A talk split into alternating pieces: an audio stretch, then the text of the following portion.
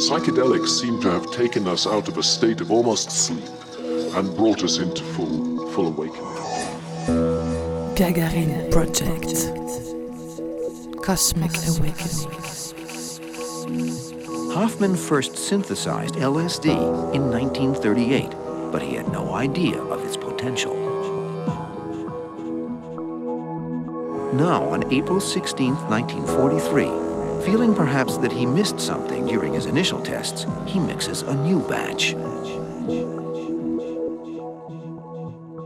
And he apparently absorbed some of the drug through his skin that day because he began feeling lightheaded and sick, he thought. And so he went home, climbed into bed, and instead of getting flu like symptoms, he had some rather extraordinary hallucinations. Some rather extraordinary hallucinations. Some rather extraordinary hallucinations. Some rather extraordinary hallucinations. Intrigued by the experience, Hofmann decides to ingest the drug again the following Monday. He takes what he thinks is a small dose. Is a small dose.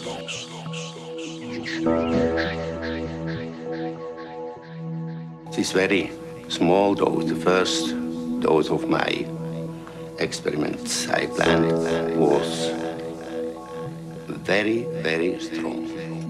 Very, very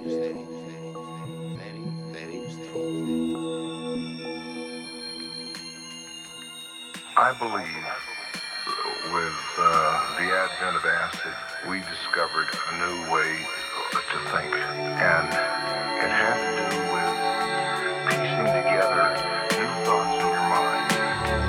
Why is it that people think it's so evil? What is it about it